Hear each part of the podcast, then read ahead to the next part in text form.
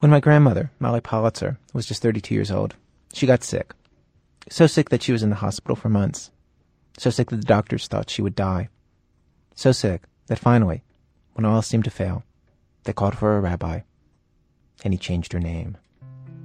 As my mom explains, the reason the rabbi said that they changed her name was so that when the angel of death came, that he wouldn't, you know, know who she was, and, and he would, you know, wouldn't take her. It's such a beautiful picture of what the angel of death is, that the angel of death could be so easily fooled.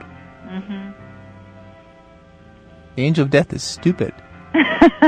Well, the angel of death is like the U P S man. Well, it says here the, the, the address. I've got right. the name. Right. Are you sure she's not here? Well, it's sort of like if they put the wrong name tag on you in the hospital, then you get the wrong operation.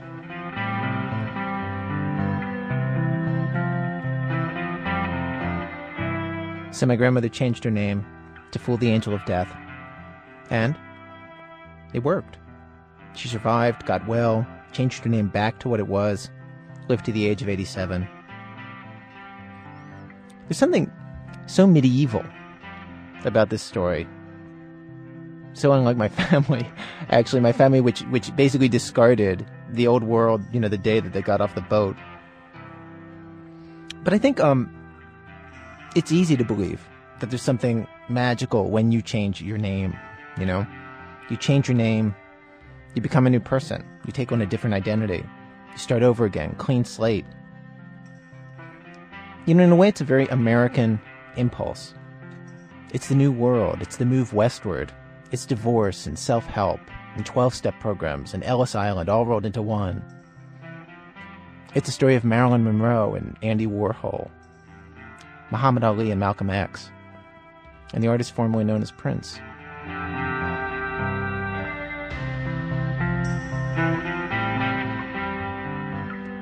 Well, from W B E Z Chicago, it's This American Life. I'm Ira Glass. Today on our program, name changes. Some done in innocence, some done to con people. Act one, The Procedure. Act two, Baby Remember My Name, in which a seventeen-year-old tricks an entire resort town into believing that he is someone that he is not. Act three, As Seen on Television, the story of a guy who got booked onto the David Letterman show, didn't want to go, got a friend to take his name and go in his place, successfully.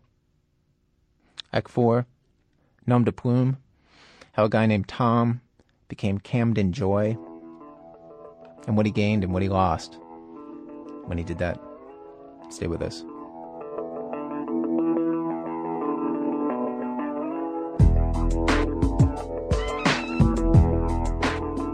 Act one, The Procedure. In Los Angeles, to legally change your name, you show up at the L A Civil Courthouse at five minutes before nine, Thursday or Friday, and go to room two oh eight, Department one A. It works like this. You file a petition to change your name that costs one hundred eighty-nine bucks. You pay about eighty-five dollars to publish your name change in the newspaper. If you're changing your kid's name, you need to prove that it's okay with the other parent, or prove that you have searched for the other parent and you cannot find them. And you have to fill out a form so they can check and make sure that you're not a registered sex offender. Imagine a line at the Department of Motor Vehicles. That's what this line looks like. Several teenage girls in white or black jeans, long nylon coats, heavy makeup, and long, long crimped hair. A few couples stand, holding hands, and look to each other for assurance. We sent writer Margie Rockland to watch the proceedings last Friday. Seventeen people showed up. There was a youngish black guy with an afro, baggy plaid pants, and a battered briefcase, changing his name from Damon Washington to Damoni Ide Sativa. A Vietnamese man named Sonny Tay Ang changed his name to Sonny Thomas Wu. A schoolteacher named Carol Ann Anderson became Deva Carr Anderson. Her yoga teacher gave her the name. It means angel princess. But more than half the people who come here are mothers who want to change their children's names. Apparently they don't want to be reminded of the ex who isn't around. We asked uh, Margie Rockland to describe the scene, what she saw when she visited.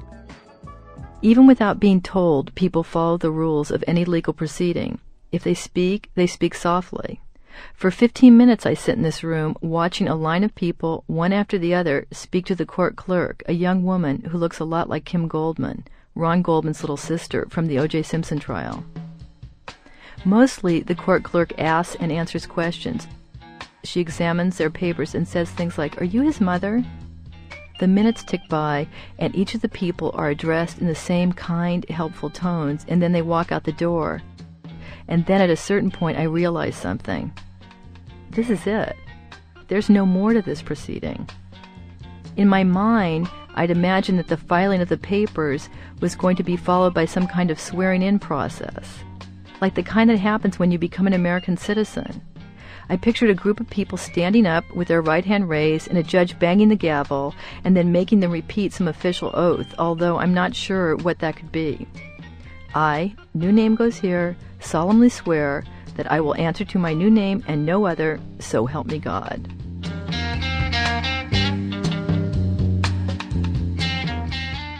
Where the judge sits, there's only an empty chair and a nameplate that says Murray Gross, Commissioner. Later, I asked the clerk why the judge isn't around, and she says, "Oh, he is. He's been here all day long. He's in the back." And then she waves her hand in the direction of a room behind her. The thing is, I look through the open door, and I only see a secretary wandering around. And immediately, I think of the great and powerful Oz. There's no Murray Gross, I think. In Los Angeles, if you want to get your name changed, you deal with this clerk. Her name is Robin. She's a temp.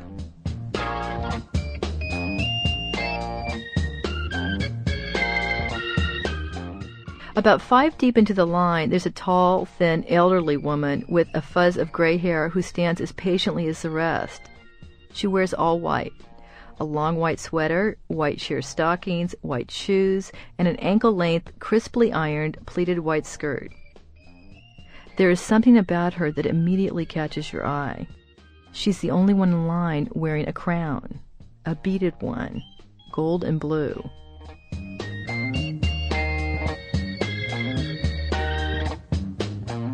This is Her Holiness O'Brien. Her name used to be Olivia, she tells me, but in nineteen eighty-one, God told her to change her name. She wouldn't say why. To Her Holiness, and she respectfully complied. Ever since then, everyone at the retirement home where she lives calls her Her Holiness, or nothing at all. "What do they call you for short?" I ask her, and she smiles dreamily at me. That's it, no answer. Her Holiness has definitely dealt with bigger smart alecks than myself. Somewhere from the folds of her all-white costume, she pulls out a small black leather wallet, and she shows me her Social Security card and her driver's license, and they both say, "Her Holiness O'Brien." Then she slides the cards back into the wallet, adjusts her crown with a tiny tap of her long, skinny fingers, and then she disappears off down the court hallway.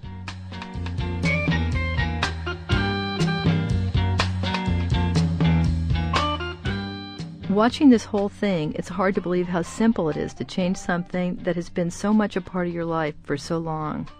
Something that seems irrevocable. This thing you've had since birth. And when they walk out of the courtroom, people have an expression that I've only seen in one other place. It's the "what just happened" expression of newlyweds after they've been married in a quickie wedding in Las Vegas. So much anticipation has come before this. So much thought has been invested on the road to this moment, and it all happens so quickly they don't know what to feel. They assume they're going to feel different, but they don't feel different, just numb. Sometimes they actually say it out loud to Robin. They lean towards her and whisper, "Is that it?" "That's it," she says, moving on to the next applicant.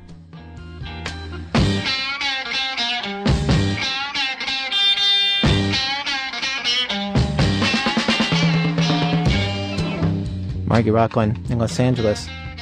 More name changes coming up.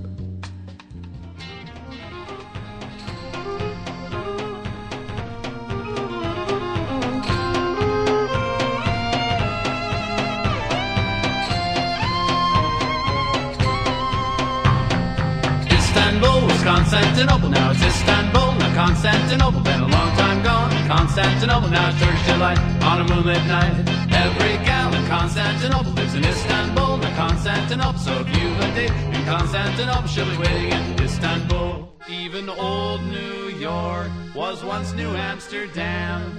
Why they changed it, I can't say. People just liked it better that way. So take me back to Constantinople. No, you can't go back to Constantinople. Been a long time gone. Constantinople, why did Constantinople get the works? That's nobody's business but the Turks.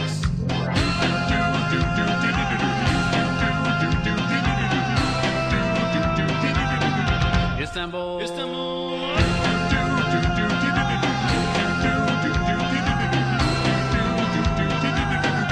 Istanbul. Even old New York was once New Amsterdam. Why they changed it, I can't say. You just liked it better that way. Istanbul was Constantinople, now it's Istanbul. And Constantinople been a long time gone. And Constantinople, why did Constantinople get the works? That's nobody's business but the Turks. Act two, Baby Remember My Name. Well, to understand this next story, we have to return to American pop culture circa nineteen seventy-four. Writer Jack Hitt's going to help us out. It's hard for people to understand nowadays what National Lampoon was in nineteen seventy-four, you know, where everybody had to read it for whatever reason, if you, especially if you were a seventeen-year-old guy. You know? For a certain group of American teenagers and college students, National Lampoon was what Saturday Night Live would be in the John Belushi, Gilda Radner years. In fact, some of the early Saturday Night Live staff came from the Lampoon. One of the Lampoon writers was a guy named Christopher Cerf. This next story is about Jack Hitt, now an adult, deciding as a teenager to take Christopher Cerf's name in the year nineteen seventy-four for himself.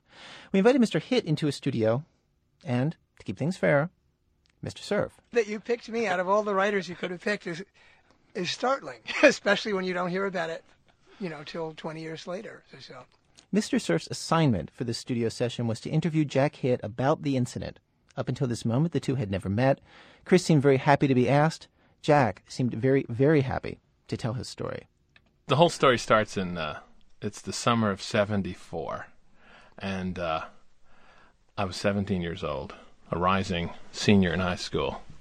And my friend Jimmy had a country house in the highlands of North Carolina, this little town called, I think it's Brevard. And on the way up, uh, we were just talking about all the people that he sort of had gotten to know over the years up there. He knew most of the families. So they're fairly wealthy, well-to-do people. And he knew a lot of the kids and stuff, the other teenagers up there. And um, so s- somehow between the two of us, we came up with the idea that I would just be somebody else to, and we just have a you know couple of days fun hoodwinking everybody with pretending that I was somebody I wasn't. So we were reading a couple of different articles, and we came across one of yours. You know, all of those names, by the way, you have to remember that, you know, your name, you know, O'Rourke's name, Donahue's name, all those names were, to a seventeen-year-old male in nineteen seventy-four, these were these were the names of gods, oh, right? Well, I'm honored. I'm honored. At last, I'm here. At last, somebody um, thinks I'm a god. It only took twenty-three years. uh, so anyway, so we decided that I would be you, and we didn't, you know, we weren't. We, we decided we weren't going to be too ham-fisted about it. We'd come into the town, you know, we'd go out and see some of the people, and he would just introduce me as Chris Cerf, and no one would say anything, you know. And if it came up in conversation, slowly but surely, I began to retail this gigantic lie. And the lie was is that I was a junior at Harvard, and in my spare time, I was freelancing as a writer for the National Lampoon. And, of course, to say that and to say Christopher Cerf's name at you know at that time was, everyone got it. I mean, everyone that we talked to up there, the minute I'd say that, you're Christopher Cerf? I'd say, yeah, have you seen my stuff? I, you know, I write occasionally in a little magazine called The National Lampoon. Maybe you've heard of it. Yeah, that kind of thing. Um, anyway, it went over, it went over way too well. Um, you know, within, within forty-eight hours, I was the hottest, you know, commodity on the mountain. It was fabulous. Let me just say, being you for those first three or four days was just absolutely the best for a couple of things, for a couple of reasons, but mainly because I suddenly found out that, you know, being somewhat famous made people laugh at your jokes just a lot more quickly.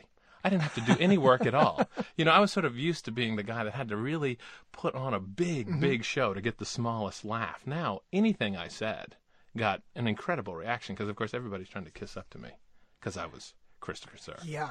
But what amuses me is that you had absolutely no idea what I was like or anything. No, no, no. Just, so, that, just that you made me up. Right, right. Um, And I was giving people publishing advice, too. That was oh, the good. Thing. And, uh, and I realize now that I've I've been a magazine writer for twenty years and edited and so forth, uh, that advice was actually pretty right on. You know, uh-huh.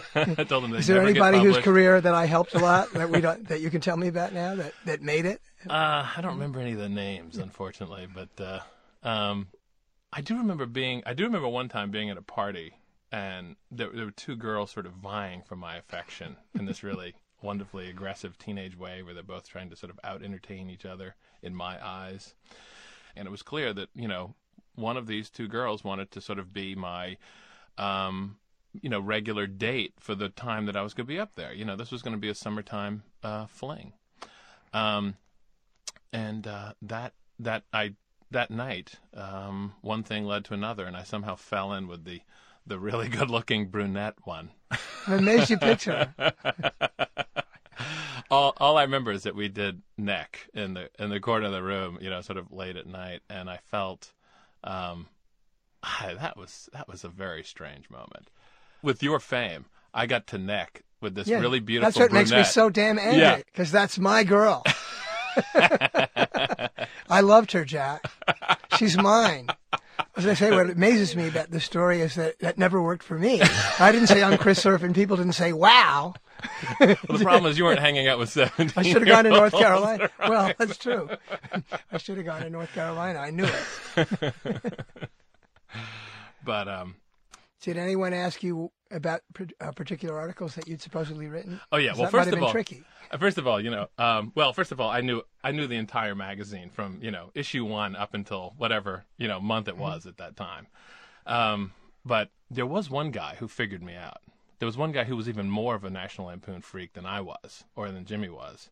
Um, he he lived out of a V W bug. I'm not even sure what he was doing up there. He lived out of a V W bug with all the National Lampoons stuck in that, you know, in the slot in the back, and he read them compulsively. I mean, he was beyond any of us in terms of the his Lampoon uh, fanaticism. Um, but you know, at first he was very excited to meet me, and And was just going on. I signed copies of the magazine for him, the whole thing, and um, and he would talk to me about different articles. And of course, I would always direct the conversation to articles that of yours that I knew uh-huh. at the time, right? But he knew every one of your articles, and I, I remember this. We were on the porch of, of Jimmy's house, where I just kept slipping up, and I could see it. You know, you mean you, he would say, "Do you remember this one?" Or right, or how did you get the idea for this article? Oh, right. And then, and then at one point he pulled something like that, and of course it wasn't an article that I'd written. It was an article yeah. that like Doug Kenney had written. But I mean, there was definitely a moment where you could almost see it in his eyes, where he suddenly realized that. And he suddenly said, "You're not, Chris, you're not Chris Cerf." Or? Yeah, he goes, "I know you're not Christopher Cerf," and I just told him, "You're right. I'm I'm a complete fraud." Did he, la he laughed. Though. Then he loved it. As as soon as he was in on the joke, right. then, you know, that was cool. I mean, he was totally cool. Once mm-hmm. he was part of the prank, then he he played along. Well, that actually uh, I've always found is the best thing that happens with a hoax anyway, yeah. that once uh, one person gets it, you bring them in on it, and then it gets better and better. Well, having a Confederate, you know, yeah. yeah, definitely yeah. made it okay. Because then, of course, he was serving as a kind of front man, too. He was going out into other parties and going, you see that guy over there? You know who that is? That's Christopher Cerf, writes for the National Lampoon, you know. What else What else did I do besides write for the Lampoon? Do you remember? I mean, in your view.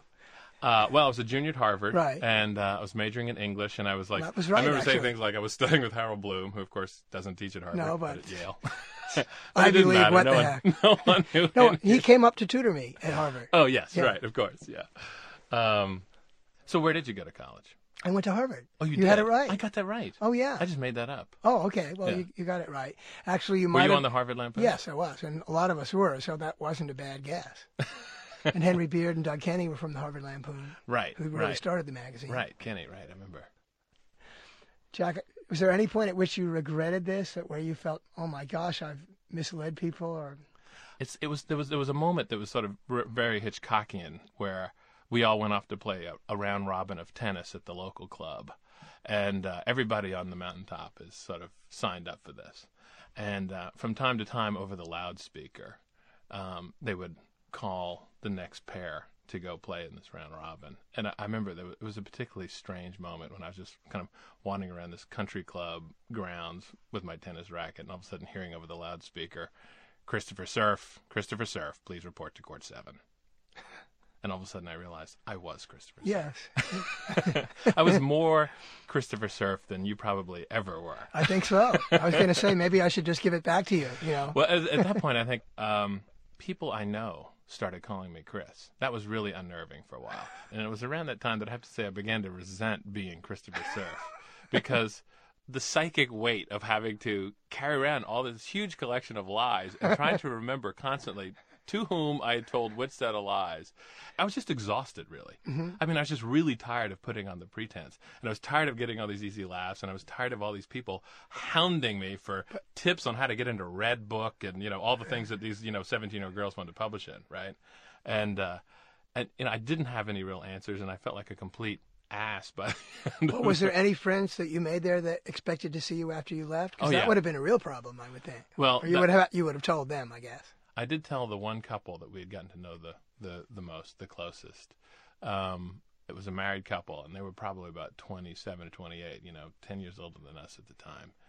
And we had really gotten to be really good friends with them. We'd been through, uh, we'd spent almost every day of the two weeks with them, been out camping with them, done all kinds of stuff. And um, and at the end of the two weeks, we thought we'd tell them because we thought, you know, they'll really, really dig this joke. They didn't. Uh, it was horrifying. I mean, we were sitting in their cabin, and I told them that I was just Jack Hitt, this junior, junior in high school in Charleston, South Carolina, and I'd never published a thing in my life, you know. Um, and they they blew. I mean, they went berserk. They cursed us and threw us out of the house, and we never saw them again.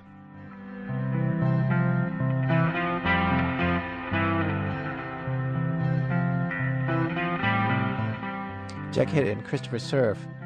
In nineteen seventy-four, when Jack Hitt was pulling this prank, Cerf was in his early thirties, living in Manhattan, going to parties where nobody ever, he says, gave him this kind of adulation. He became a writer for Sesame Street, author of the song The Letter B and many other well-known Sesame Street songs, and says that he was in on his share of pranks also. When I first got to Sesame Street, correctly so, everybody was very worried about whether our books and records and things would look like we were commercializing the, the uh, program, and we wanted to make it very clear that we weren't, and everybody was being very careful to make sure everything was educational and, and priced at the right point. And some people at, at Children's T V Workshop, the producers, were so fanatic about this that uh, Joe Raposo, who was the uh, main composer and music director, and I decided we would make the most commercial product that we could possibly imagine as a joke and give it to Joan Cooney, who, the founder of Sesame Street, mm. for a Christmas present. And he had, Joe had a friend who was a butcher. Uh, so we made up Sesame Street Imperial Polish kielbasas. We made twenty-five of them. And they had a little picture of Cookie Monster with a crown saying "It's better than cookie" on it. And uh, we obviously had too much time in those days because Big Bird and, and Cookie Monster, Carol Spinney and Frank Oz, made a series of radio spots, fake ones, that mm-hmm. when we had the band on them. We, we spent a lot of time on this joke, and we had labels printed, and it had a little disclaimer on it saying this educational sausage, et cetera, is being made for the good of your children. And we we made up about a hundred of them to give out at Christmas time, and a few days before Christmas, we put them in the refrigerator in, in the lunchroom there, and lo and behold, that night, the janitor found them and decided they were real, and that this was a real product and that it had been done illegally on the sly. And it was just like the hoax you were talking about. The minute that anybody found out about it, we just let them in on the joke and they joined it. Mm. And the lawyers for C T W went crazy. They thought it was real. They ran a D and B on the Imperial Sausage Company. And we were always one What's day... What's a D and B? A D and B, a Dun and Bradstreet report. Oh, right. Mm-hmm. And, you know, they were looking for the for these guys, and we just kept staying one one step ahead of them. We found a guy in Mill Valley who claimed to be Dominic Imperiali, who had founded this company. He called Joan Cooney to thank, for, thank her for the license. Then we had a radio station send in our spots saying, "Are you sure you really want to run these?" And then Joan got a call from Lynx, the Sausage Monthly magazine, asking her for an interview. And it just went on and on. And finally, at the very end, we dressed the entire Sesame Street band up in, in lederhosen, and they came in with tubas and things and played "Merry Christmas" to her, and we gave her the sausages and, and fessed up. But it, it was a great hoax.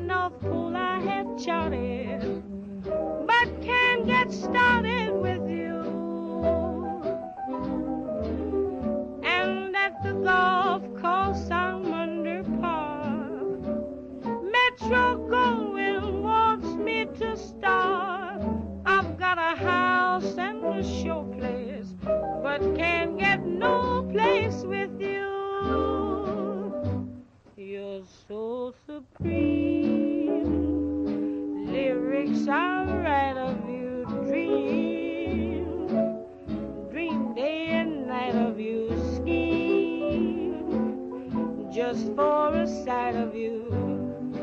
Baby, but what good does it do? I've been consulted by Franklin D.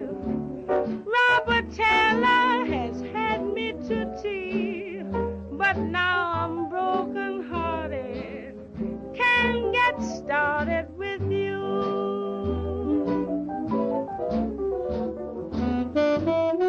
Coming up, the story David Letterman doesn't want you to hear, as if there's only one. It's in a minute when our program continues.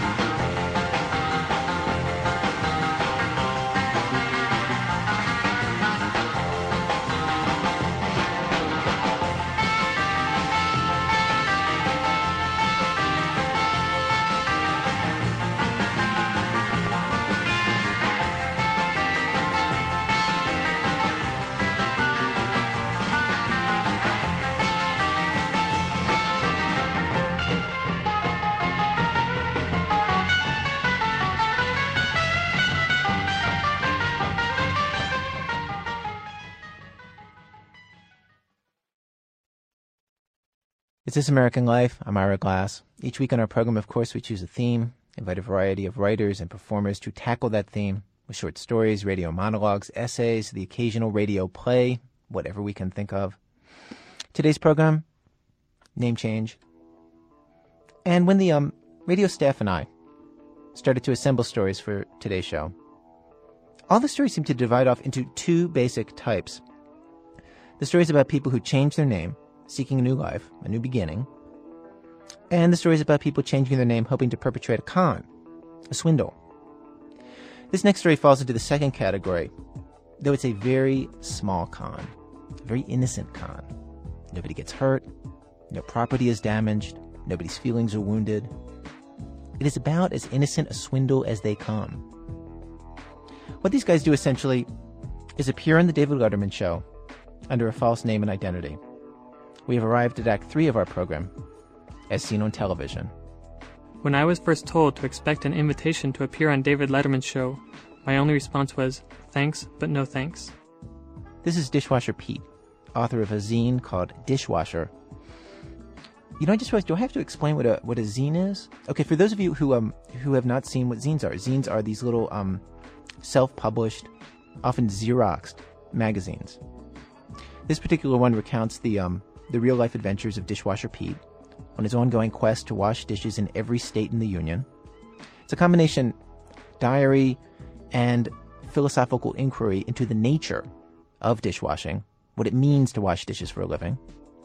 And it's so um well-written and funny and um, evocative that it has gotten some attention from the mainstream media. Back when reporters from newspapers and magazines first started contacting me, I did a couple of interviews. One resulting article was so hokey, hey, look at this wacky guy, that naturally it made its way into newspapers around the country. Before long, I began to get exasperated with media folks. Then came the final straw. A producer from C N N somehow tracked down my parents' phone number and called them three times a week for nearly a month, urging my folks to have me call him. I made the call, but I happened to mention my apprehension towards the media. He took it personally and became defensive. He explained that he was down with the cause, his very words, and didn't always work for the man, but was forced to because he had a mortgage to pay, a family to feed, and get this, had to put shoes on his children's feet. I couldn't make this up if I tried. He was actually implying that if I didn't do the interview with him, then his two daughters were going to go barefoot. I had enough. From that point on, whenever a letter arrived in the stationery of some big media outlet from Los Angeles or New York, it went straight into the garbage can, unopened. But at some point, a friend of Pete's, Jess Hilliard, said that he would love to be in Pete's shoes. He'd love to be on T V. Pete figured, why deprive him of his dream? He promised that if another offer came in, he would call Jess, and Jess could go as his stand-in. Soon, a letter arrived from the Letterman Show, like a prop in a, in a you know some sort of old you know nineteen sixties Barbra Streisand Ryan O'Neal movie. Soon a letter arrives in the mail from the Letterman show. Pete kept to his promise. Having Jess impersonate him on national television, as far as he was concerned, had two big appealing things to it. Number one, Jess could get a free trip to New York, where Pete was living at the time, and the two of them could hang out. And number two, free food. There'd be free food, an unimaginable quantity of it, backstage at the Letterman show. Pete would just tag along on the taping. Because if there was going to be free food, then I was going to be right there beside him. And here, our saga begins. The Letterman show was so excited to book Dishwasher Pete. They had heard, after all, that he was impossible to get on T V. That um, they talked to Jess, thinking that he's Pete, right? Every day for a week. And when a guest cancels out at the last minute for the T V show, they fly Jess to New York that very day. He arrives. They tell him, no, no, no, we don't need you. Put him up for a night in a hotel. Send him back home. Ten days later, fly him to New York again. I met him at the airport, and we rode into the city in a stretch limousine. At the hotel, Jess was greeted grimly by the staff at the desk. They remembered him from the week before, when they had difficulties trying to squeeze a room deposit out of him. They wanted a credit card. He didn't have one. They wanted one hundred fifty dollars cash. Jess didn't have it. With both parties frustrated, they had agreed on a twenty dollars cash deposit. But this time, Jess was determined to not even give up that much. "Oh yeah, I remember you," the desk clerk grumbled. Jess told them that if they wanted a deposit, they'd have to get it from the Letterman show. When they called the show, whoever was on the other end, while saying that they would cover the deposit, apparently explained that Jess was a dishwasher. The clerk snorted. "Oh, is that what he does?" I emptied the candy dish into my pocket, and we went upstairs to our suite.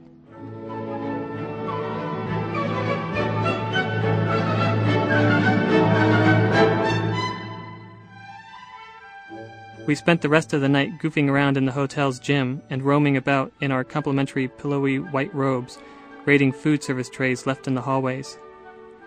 I slept for only a couple of hours before getting up around six a.m. Jess was still awake, writing letters. Later in the morning, I went downtown to pick up my disguise, a suit. I slowly made my way back up to Midtown. When I reached the hotel room, Jess looked a bit worried, having just completed a series of phone calls with Letterman's staff. In the weeks prior, they had been asking Jess to send them more issues with Dishwasher, and while Jess kept telling them he would, he never did. The more issues they had meant the more material Jess would be responsible for knowing as his own. But now, Jess had just learned, during the previous days they had a researcher working to track down any information by or about me, so we had no idea what they had come up with, what Jess would have to answer to. And worst of all, we didn't know if they had found a photo of me. Before the phone could ring again, we took a few beers and snuck up onto the roof of the fifty-five-story hotel. We sat up there devising alibis to explain why Jess was Pete, even if a photo might identify me as Pete. Satisfied with our arsenal of defenses, and hungry from fasting all day in preparation for the free eats, it was time to go. We went downstairs to the awaiting limo with its thick-necked driver and thicker-necked bodyguard. The studio is right around the corner from the hotel. The distance can be covered on foot in two or three minutes, and even I, with my slow pace and my need to check the payphones for quarters, could have made the trek in five minutes. But with Midtown Manhattan's traffic locked in rush-hour gridlock and all the one-way streets working against us, it took a full half hour to make the trip in the limousine.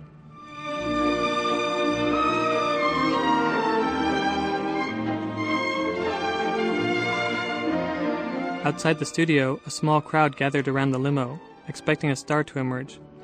I had hoped Jess would appease the autograph seekers with signatures like Jacques Cousteau or Jesus Christ, but instead he bolted from the car and blew right through the crowd, just like a real star.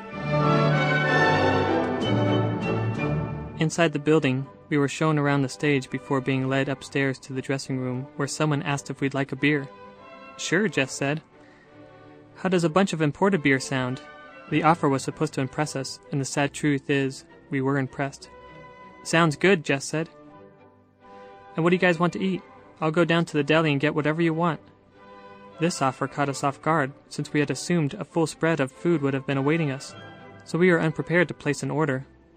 And when Jess gave his simple request, a cheese sandwich, I nearly screamed, "Anything! We could have anything from the deli!" "And a cheese sandwich for you, too?" she asked me. "Yeah," I said humbly. "But, you know, with a lot of things on it, vegetables and stuff." "Yeah, a lot of stuff on mine, too," Jess added. As soon as she left, we closed the door, and I felt relieved that we survived that first hurdle with relative ease. Then, stealthily, Jess handed me a scrap of paper which read, "Hidden cameras, microphones," and gave me a you-never-know look. We were soon passing notes and whispering.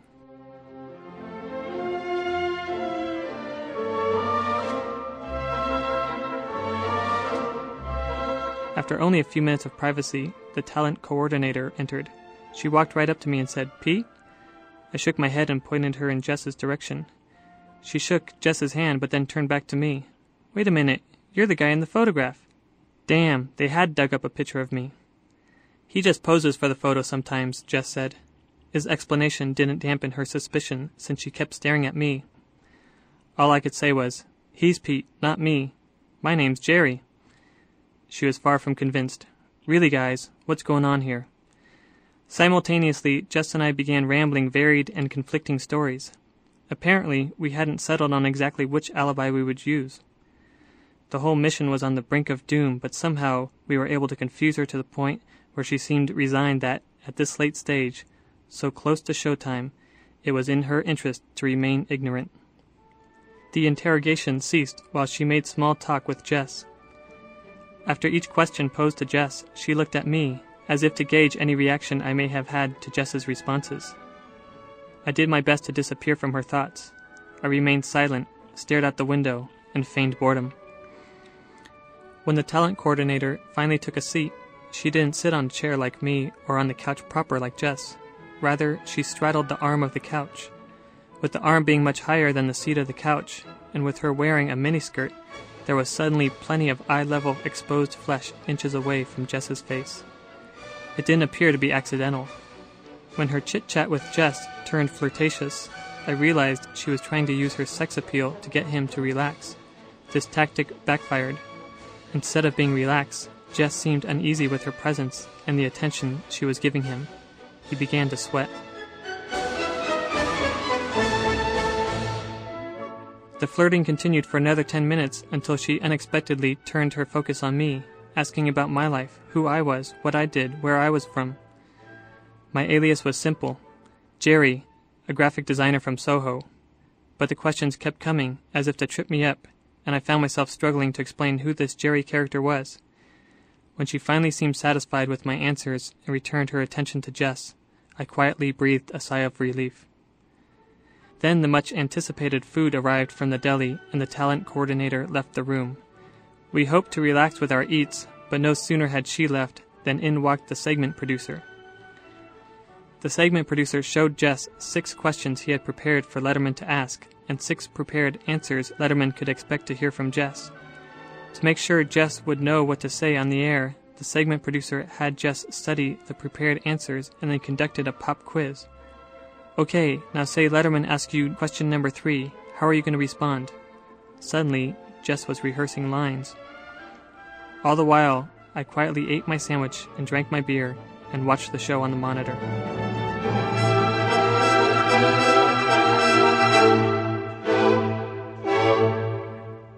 With showtime rapidly approaching, we left the dressing room and headed downstairs towards the stage. In the tiny green room beside the stage, we sat watching the show on the monitor until the segment producer announced it was finally time. Jess rose, winked, and then disappeared. I made quick work in devouring the strawberries and grapes in a fruit bowl and was moving in on a plate of gourmet cookies when the television screen faded from black. Suddenly, there was Jess, without the obligatory walk across the stage entrance, already sitting next to Letterman. "Folks," Letterman said, "our next guest has spent the past ten years working towards his ultimate goal, to wash dishes in every state in the Union. Here he is, a true American patriot, Dishwasher Pete." I dropped my cookie and laughed so hard I slid off the couch. One of the other two people in the green room asked, "Is that your friend?" "Yeah," I cried between fits. "And that's really his goal? To wash dishes in all fifty states?" "Yeah." "That's very strange." "Yeah," I said again, but then realized this bozo was calling my friend Jess strange. No, wait, he was calling me strange. I was confused for a moment, but then the chuckling overwhelmed me again, and I no longer cared. Laughing almost non-stop, I caught almost none of the interview until I realized Letterman was steering Jess towards doing his fire hand trick. While Jess had lobbied the staff all along to let him do this trick, they had been so skeptical, I was sure they wouldn't allow him to do it. Now, uh, Pete, as I uh, understand, to while away sometimes the lonely hours in the kitchen, you've taught yourself sort of a little kind of a trick, and from time to time on this show, we have something called stupid human tricks, and I think this falls right smack in the middle of that category. Well, yeah, actually... Um, Licking the plates, that's what it is. um, you got to get free food, too. They don't pay enough. Yeah. Um, but, um, they, yeah, one, one, of the, one of the tricks that I learned was... Uh, Well, after an accident I had when I, I, I sliced my hand open, I don't know if you can see. I well, I don't know that we want scar. to see the slice, Pete, but well, we'll take your word for it. Um, it's a it's a five and a half inch scar, and it's from slicing my hand open. I had nerve surgery, and, and my hand is dead, but but I've I've um, but I can still move uh, it. So I, the story has a happy ending then. Yeah. But but I, I can light cigarettes and cigars by catching my hand on fire and putting them up to the uh, smoking. He can catch his hand on fire. May we dim the lights, please.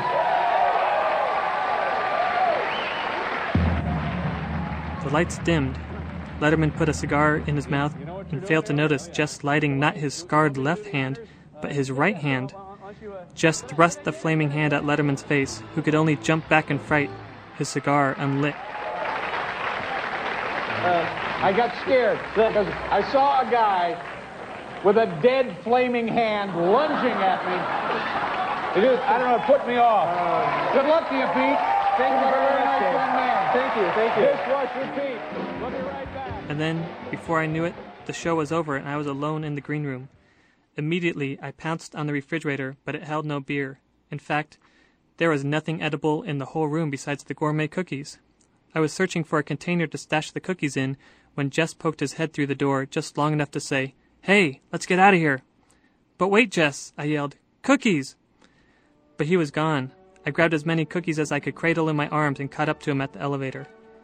Back upstairs, I rushed to the bathroom while Jess retrieved his stuff from the dressing room. We charged down the stairs, past Letterman's office, past his waiting minions, and finally outside. Jess led the charge past the crowd, knocking aside at least one autographed book held out for him to sign. People were shouting my name. Excited, I assumed there were some friends in the crowd. But then I saw a pack of frat boys emerge from the mass and rush towards Jess.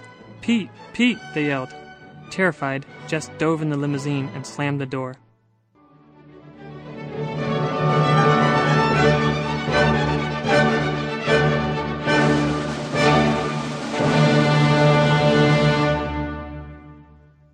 The following day, Letterman's staff found out that they'd been duped when several curious friends called the show to find out what had happened. For a couple of weeks, we weren't sure if we were going to see the five hundred dollars they owed us for the appearance.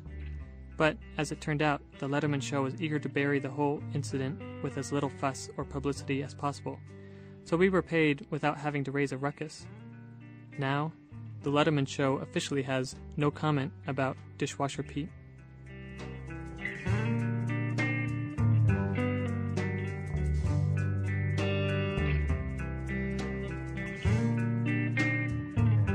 Dishwasher Pete's story about the Letterman show appears in the zine Dishwasher. If you want to get a copy, you can write to this address. Grab a pen. Dishwasher, P O Box eight two one three, Portland, Oregon, nine seven two oh seven.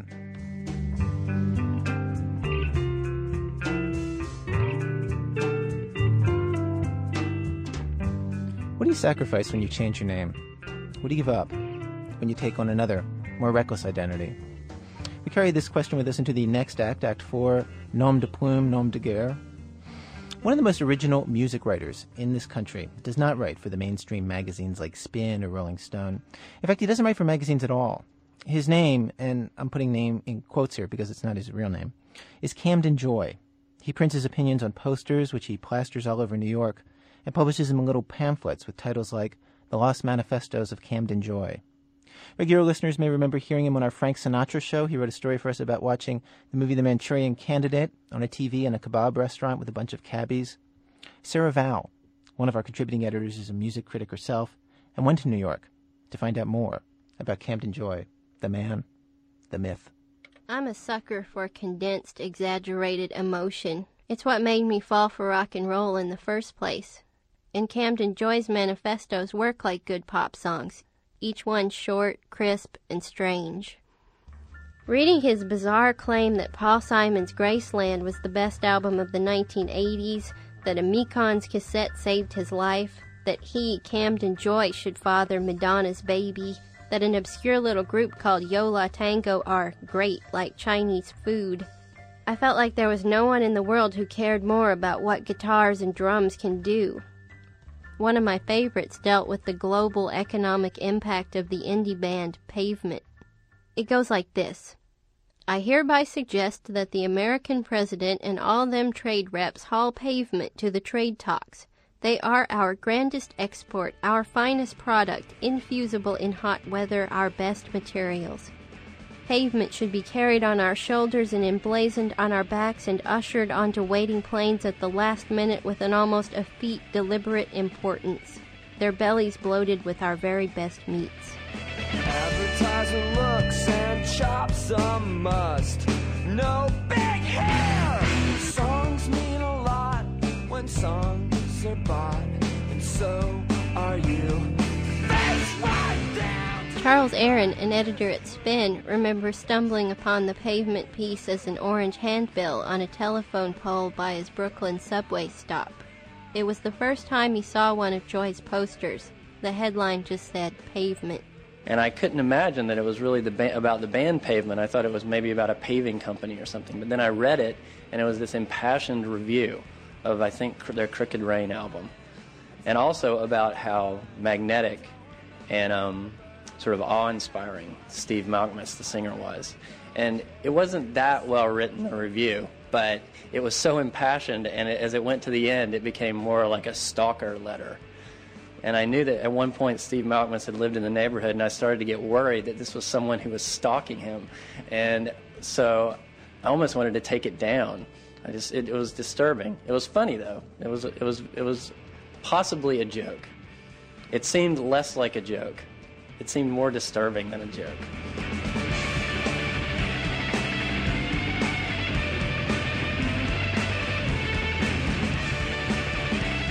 Probably a couple weeks later, I was coming back home from the laundromat, and this time I was staring down at the ground, and there was another one. Long, impassioned review veering into stalker-like comments about Yo La Tengo. And I just, I mean, these are not the most well-known bands in the world, and I just couldn't understand where these handbills could possibly be coming from. And they, I felt like I was one of maybe five to ten people in this zip code who would actually know who these bands were. It got to the point where I thought, I felt like someone was planting them for me to find. And do you know his real name? No, I don't. And people have refused to tell me. Because I, I guess because I seem interested. If I was disinterested, they would probably tell me right out, but they see that I'm kind of semi-fascinated, so they want to keep the myth going.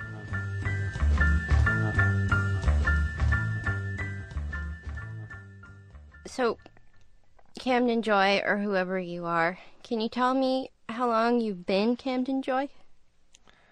Um, I've been Camden Joy for about uh, about four years. What What's your real first name? My real first name is Tom. Tom. How do I know you're telling me the truth? You don't. Okay. Wait. Okay. Oh, did oh oh did you want the truth? He says he decided on the name Camden when he was visiting Trenton, New Jersey. He says he went there looking for the darkest, most depressing American city. But the locals had this advice. You should really should go down to Camden. Camden, New Jersey? Camden, New Jersey. And I said, uh, why? And they said, they said, well, it's a lot like Trenton, but without all the thrills. He claims that calling himself Camden opened a window, that it gave him permission to experiment with his writing, to say whatever he wanted, to be whoever he wanted. Doesn't Tom have a real job? Yes. What does Tom do? Well, uh, right now, Tom uh, works as a word processor. I feel like I'm talking to Sybil or I know. something. I feel... So at Tom's job, where does he process words, Tom? uh, at a uh, at a at a world famous law firm in New York City. And do the world famous lawyers, do they address Tom as Tom? Yes, they do. And do they know about Camden? Do they know Tom's dirty little secret? They could care less. If I went in there and I said, uh, you know, yeah, I'll type your lousy deposition, but, you know, can I tell you while I'm doing this what a, you know, a world-important artist I am? You know, I mean, I, that, that wouldn't really, you know, be conducive to a good work environment. Does Tom dress differently? Does, does Tom wear different clothes than Camden? like, like, I know Camden obviously must wear a cape. No, they share they share a lot. They share toothbrushes and clothes. They sleep on the same pillows. Now, say you're at a party and you're you're introducing yourself to someone. Who do you say? I mean, do you say, "Hi, I'm Camden Joy," or do you say, "Hi, I'm Tom Doe," or whatever? um, I uh, I I uh, hmm.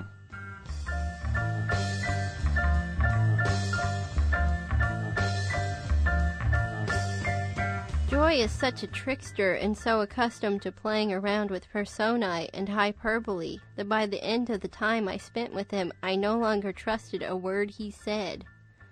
His poster campaign while I was there sort of frightened me. It's one thing for a man to verbally stalk the lead singer of Pavement, but something else to stalk his ex-girlfriend. It was Valentine's Day, and the posters ranted against the phone company, claiming that his girlfriend broke up with him because he couldn't call her. He says he couldn't find a payphone that worked, and when he did, he was out of change. We had a little debate in front of this poster in Soho. So you, it's your theory that you you tape up all over town these sort of paranoid rants against the phone company, and that's what brings the women to your door. It's it's never it's never proven false yet. It's it's uh, you know, you go into bars. I see guys doing this all the time. They go into bars, and they they explain that, you know, their hands are freezing cold and they're suffering from frostbite because they've been up all night postering to their last girlfriend. And um, time and again, these are the guys that leave the bar, accompanied not just by one, but by many, many women. So this woman is going to read the phrase, what? I was trying to use the payphone, but my hands, slick from pizza grease, only shined the receiver and could not lift it from the cradle.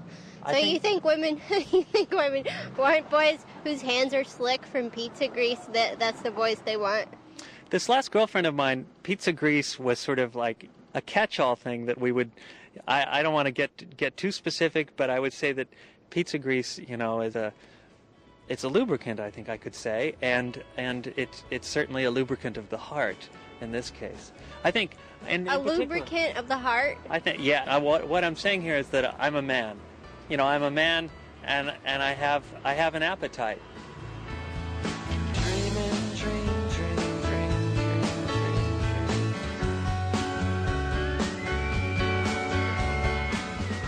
Later, when I tell Joy that his stalker impulses towards his ex-girlfriend made me nervous, he tells me that the whole thing, even the weirdest poster called Camden's Conspiracy Hearts, was just a big put-on art project, and that he and the woman parted amiably.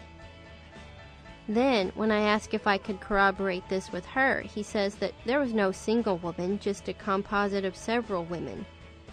Here I was, drawn to Joy's writing because I thought it was so emotionally raw, so embarrassingly honest, when really it's a web of fictions. This was interesting and exasperating, but it gets even more complicated. There's another, well, no, there's another name that I'm I'm writing under right now, too. Now, wait a minute. What does this person write? What does, does he write, is he a journalist, the other guy? The third man? The third man. There was a third man. Um, uh, he he roams freely amongst the different things, uh, I suppose. What does that mean? Tell me what he writes. Uh, he writes poetry and then uh, and some rather poetic uh, music reviews. I suppose. Oh, poetic music poetic, reviews. Poetic music reviews. I know uh-huh. that sounds awful. um, what rhymes with Elvis? No, just kidding. Um, purple. Well, the imagine. other day you told me you were at a Pavement show and you were picking up on some girl. What name did you give her? Camden. Camden. And she took your word for it? Yeah. Yeah. We should point out that I wasn't successful in any way. I mean, and it could be that Tom could have been far more successful. Maybe you know, I mean, Tom should have gone back was, and tried it again. It wasn't just that, you know, that it, I didn't successfully pick up on this woman, but that... Tom strikes out, the third guy comes.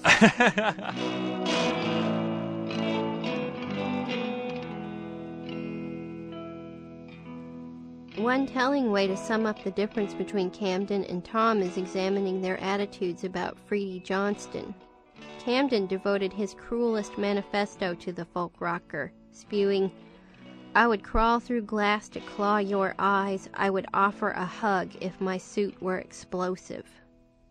It, you know, I, I think Tom would hear Freddie Johnston playing on the muzak of a store like Bed Bath and Beyond, and would sort of, this this sort of thing, this sort of occurrence would just make his shoulders droop a bit, and you go, darn it, he used to be so good. Darn, I wonder what happened to him. Tom is a person who has felt often absent of opinions and often a little bit excluded by things, and Camden is desperately trying to make up for that by uh, coming up with rather fanciful and wild opinions, often woven out of complete insanity.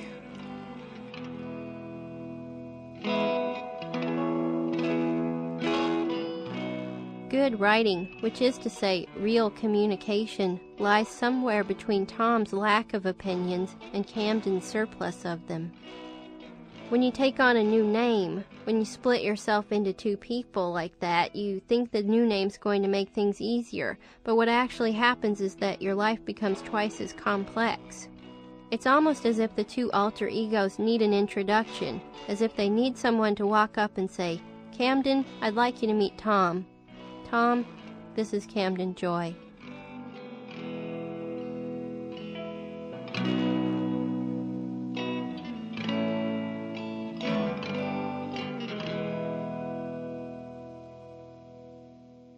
Well, I just left myself today. Well, our program was produced today by Nancy Updike and myself, with Peter Connie and Elise Spiegel, contributing editors Sarah Val, Paul Tuff, Jack Hitt, and Margie Rockland.